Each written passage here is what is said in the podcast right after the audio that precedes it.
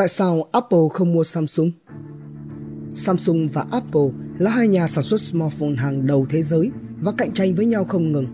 Samsung vừa là đối thủ nhưng cũng vừa là đối tác lớn của Apple. Vậy, tại sao Apple không mua đứt Samsung cơ chứ?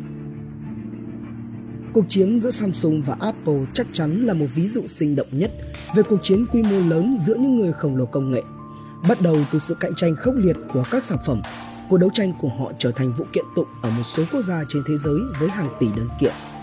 Nhưng điều thú vị nhất là cả hai công ty này không thể sống thiếu nhau. Họ là đối tác lớn nhất và thường xuyên ký kết các giao dịch quy mô lớn cho cung cấp các linh kiện điện tử. Nhiều người đặt ra câu hỏi rằng tại sao Apple lại không mua Samsung? Xét trên nhiều khía cạnh, thì đây dường như là điều không thể. Khả năng tài chính Apple hiện có giá vốn hóa thị trường là 1.960 tỷ đô la Mỹ với dự trữ tiền mặt là khoảng 200 tỷ đô la Mỹ. Apple là công ty có vốn hóa cao nhất trên thế giới. Vào mùa hè năm 2020, Apple thậm chí đã vượt qua mức vốn hóa 2.200 tỷ đô la Mỹ. Đối thủ chính của Apple trong thế giới điện thoại thông minh là Samsung có giá trị vốn hóa thị trường là 390 tỷ đô la Mỹ. Do đó, Apple không có khả năng mua trực tiếp Samsung vì dự trữ tiền mặt của họ là 200 tỷ đô. Sự khác biệt quá lớn và Apple sẽ không tìm thấy được ngân hàng nào có thể cho họ vay nhiều tiền như vậy để có thể thực hiện giao dịch mua bán.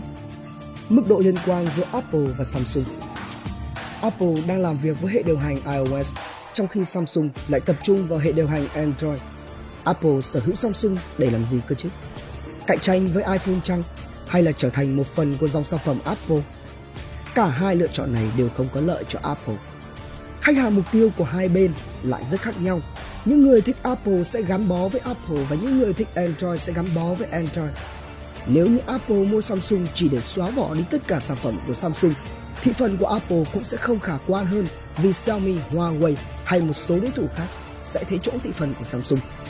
Việc sở hữu 100% thị trường điện thoại thông minh là một điều không thể. Luật chống độc quyền ở Mỹ Trên thực tế thì Apple luôn muốn Samsung duy trì vị thế như là một đối thủ cạnh tranh lớn. Nếu như không thì Apple có thể bị gắn mác độc quyền, cái mác chết người trong thế giới hiện đại. Mua một đối thủ cạnh tranh lớn là một hành vi kinh doanh bị gắn mác lạm dụng độc quyền. Apple là một công ty có khá nhiều kinh nghiệm với các cuộc kiện tụng kéo dài và công ty này hiểu rõ rằng điều này sẽ không tốt đẹp gì. Văn hóa và chính trị Câu trả lời đơn giản nằm ở văn hóa Hàn Quốc không phải là tiền. Samsung là một trong những đại tập đoàn gia đình lớn nhất Hàn Quốc. Tập đoàn Samsung sở hữu 17% nền kinh tế Hàn Quốc.